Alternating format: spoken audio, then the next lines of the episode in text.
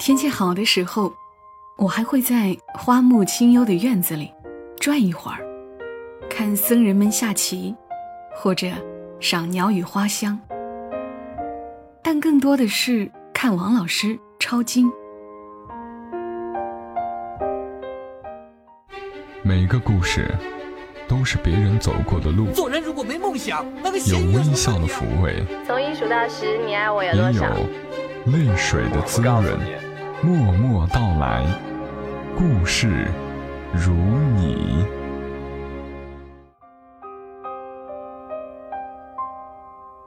各位晚上好，这里是默默到来，我是小莫，来和你讲述一个平常人身上所发生的故事。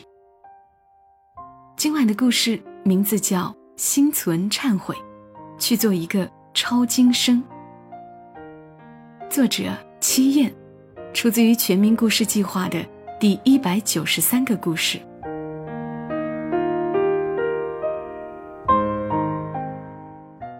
二零零五年，我大学毕业后，谋职到一个喝茶看报的国企岗位。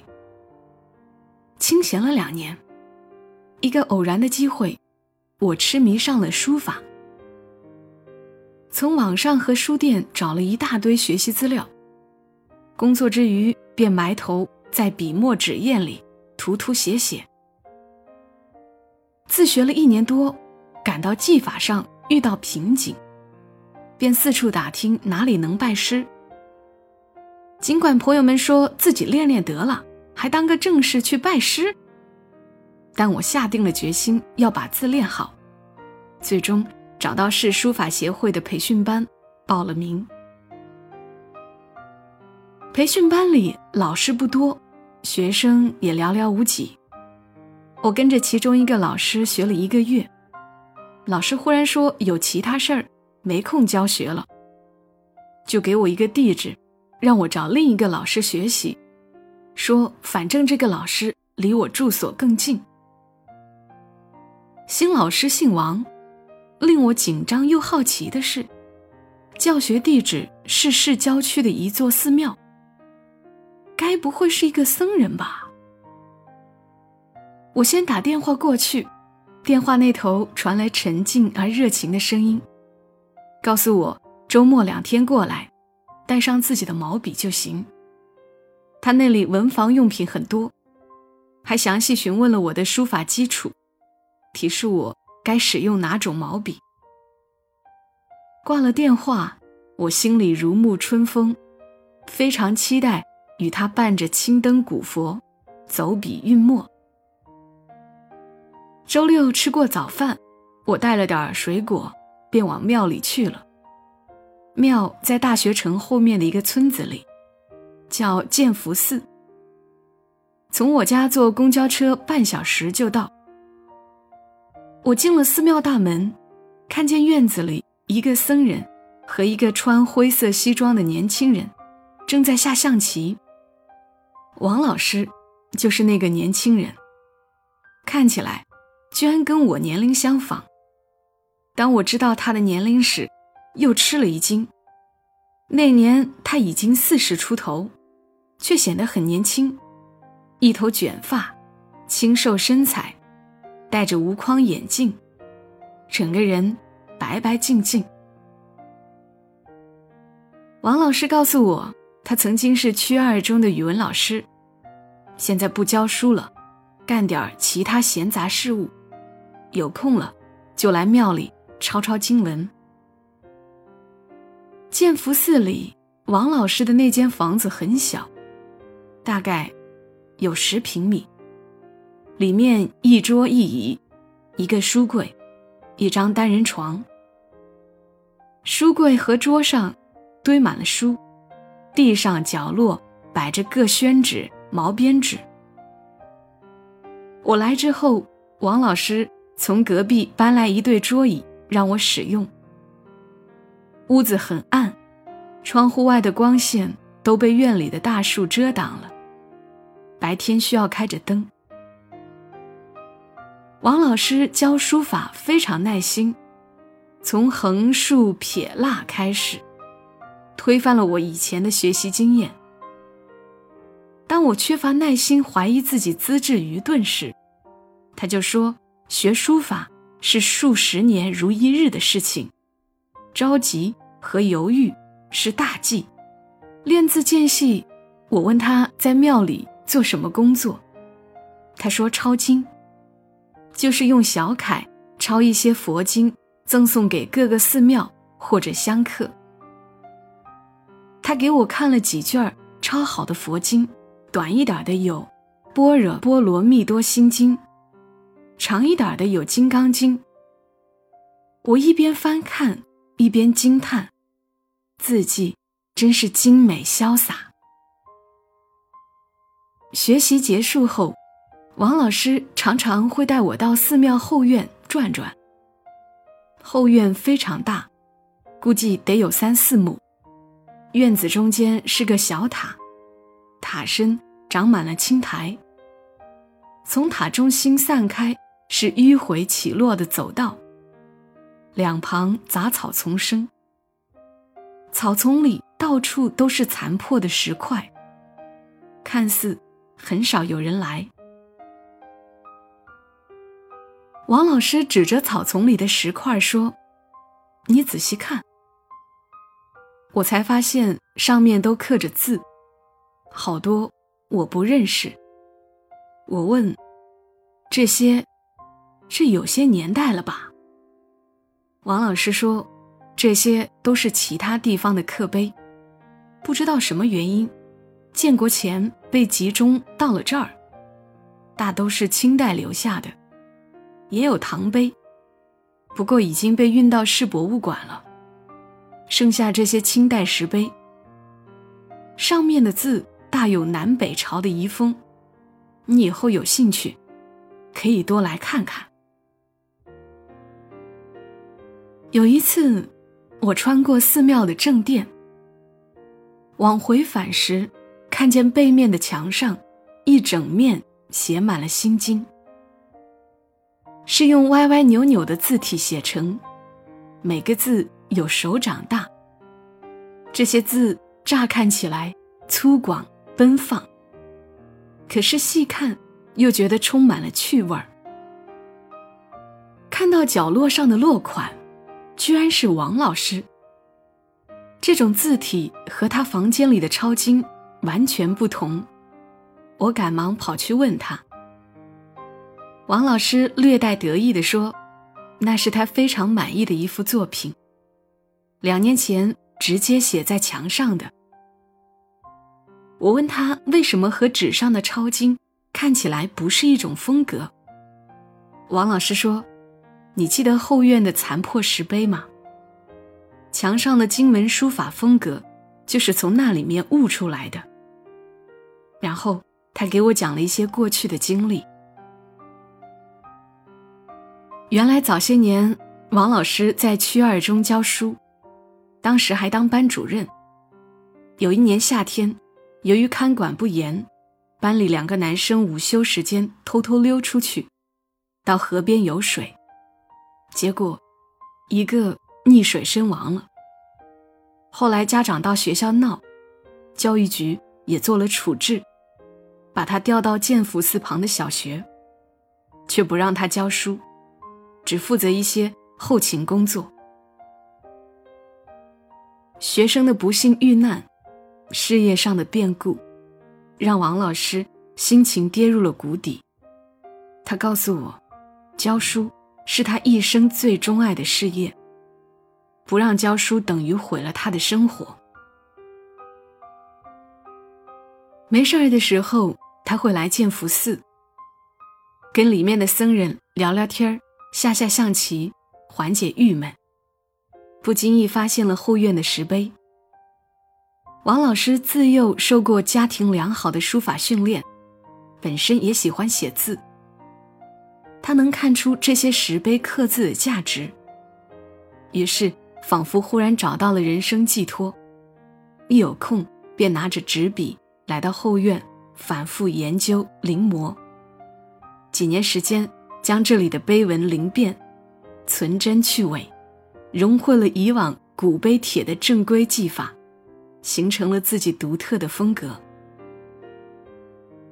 王老师告诉我这些时，并没有说，当他从这些残碑中萃取了精髓后，带着作品参加了省上、国家举办的一些书法赛事，获得过全国性的奖项，一时成为省书坛耀眼的人物。这些都是后来我在网上查出来的。有时学习结束，王老师会留我。在庙里吃午饭，我们一起和几个僧人在膳房用餐。那里面吃饭不让说话，也不准故意发出声音。所有人吃饭的速度很快，吃完就匆匆离去。一屋子的人瞬间消失在寺庙的各个房间里。天气好的时候，我还会在花木清幽的院子里。转一会儿，看僧人们下棋，或者赏鸟语花香。但更多的是看王老师抄经。王老师抄经的字体，临摹的是南宋的张吉之。他的面前竖着放本帖子，自己趴在桌上一笔一画临写。我小心的问王老师。为什么选择抄经呢？他笑了笑，说：“刚开始确实希望通过抄经减少内心的愧疚，后来认识到这更是一个让更多人受益的功德，就坚持了下来。比如，他见到过有的老人接到他一笔一画抄出来的经文后泪流满面，有的人。”会把他的经文铺展开来，焚香供奉。更多的人告诉他，当一遍遍的诵读他抄的佛经时，看着清雅的字迹，能让心静下来，感悟佛的妙语。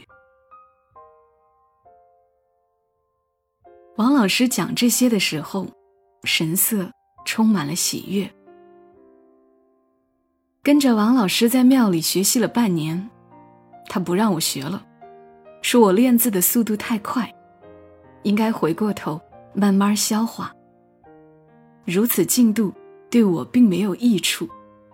现在基本的方法已经教给我了，往后自己一点点的在练习中体悟，待到这一阶段完全渗透了，可以再来找他。从王老师那里学出来后。我开始关注书法界的动态。这个期间，我才对王老师有了更多的了解。无论是市书协还是省书协，都隆重的在官网专栏里对王老师做了介绍。从2004年开始，他频频在中国书法家协会举办的书法展上入围获奖。近几年，尤其得了一些重要的奖项。我给他发短信，说没想到我的书法老师是这么深藏不露的高手。他回复说，都是一些虚名。为了珍惜这位良师，我一直与他保持着联系，常常征得同意后约他一起吃饭喝茶。从中得知，我结束学习不久后，他就没在寺庙里待了。人有了点名气，杂事儿就特别多了，你推都推不掉。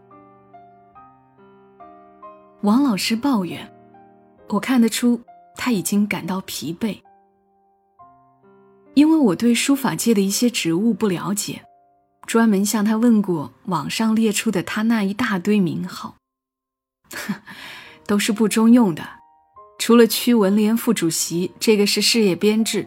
每个月能有两千多块的工资，其他都是挂个虚名，什么用都没有，反倒是给自己找了一堆麻烦事儿。但是这些你又没法不接受。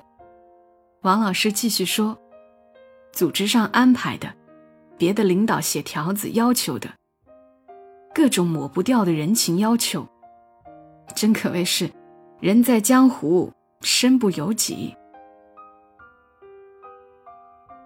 其实我最愿意的工作还是教书。我这一辈子除了写字，就会个教书，也爱教书。我问他：“你不是说抄经也很有成就感吗？”王老师说：“抄经是为了忏悔过往，教书是为了培养未来。你那么多的名号，总有些益处吧？我可听说了，好些书法家一个字儿能卖几万块呢。”我笑着问王老师，他便露出一副不满的样子。现在书坛。就是因为这些东西，搞得乌烟瘴气。他说，曾经有个企业赞助书协，让书协出几个有名气的书法家去现场表演。王老师受到派遣，辞不过，只能前往。在喧嚣的现场，与其他几位老师写了一些作品，之后只领到几百块的酬劳。后来他听说那些现场的书作。最终都被扔掉了。还有一些书法交流拍卖会，美其名曰“文人雅集”，可是到了现场，一些书法家就像是江湖杂耍艺人，把写字弄得人不像人，鬼不像鬼。但就是那些所谓作品，还能被人捧臭脚，卖出高价。更可气的是。书法协会里好多人，顶着书法家的名号，却不认真写字，整天钻营，怎样扩大名声？不仅卑劣的手段炒作自己的字价，还组织自己的圈子和派系，误导、贻害了一大堆学习书法的人。说到这里，王老师愈加愤懑。平静了一会儿，王老师说：“出名后这几年。”他靠着名利获利的，除了一些奖项的奖金外，只有搞书法教学挣了点钱。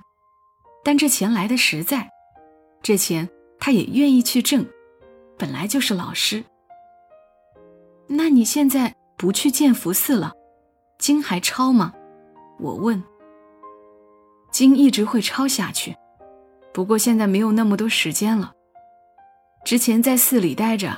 有功夫一写就是一整天，后来有了点名气，好些人就跑去寺里找我，打扰出家人的清静，我就搬出来了。现在抄经也就只能在夜深人静的时候了。二零一一年的一天，我在网上看到王老师的介绍里增加了一条“区二中教师”。我发去信息询问，王老师回复说申请多次，教育局终于把他调回区二中教书了。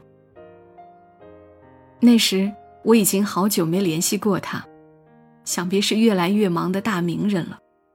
没想到忽然得知又去教了书，禁不住对王老师生出深深的敬佩之情。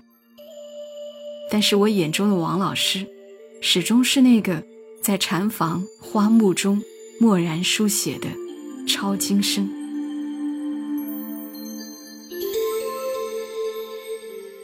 这里是默默到来，谢谢全民故事收录到作者七燕的这个故事。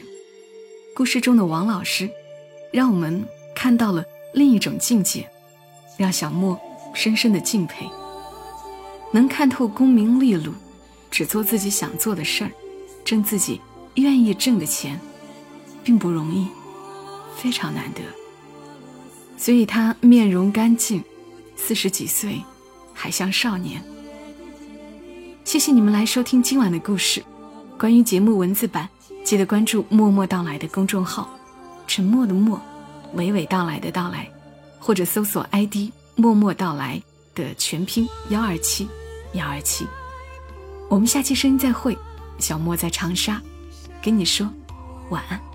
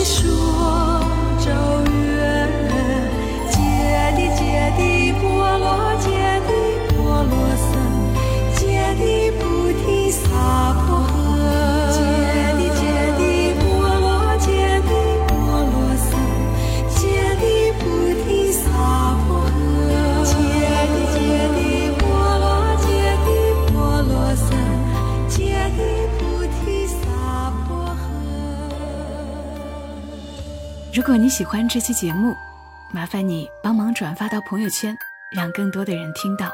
小莫在这儿，谢谢你。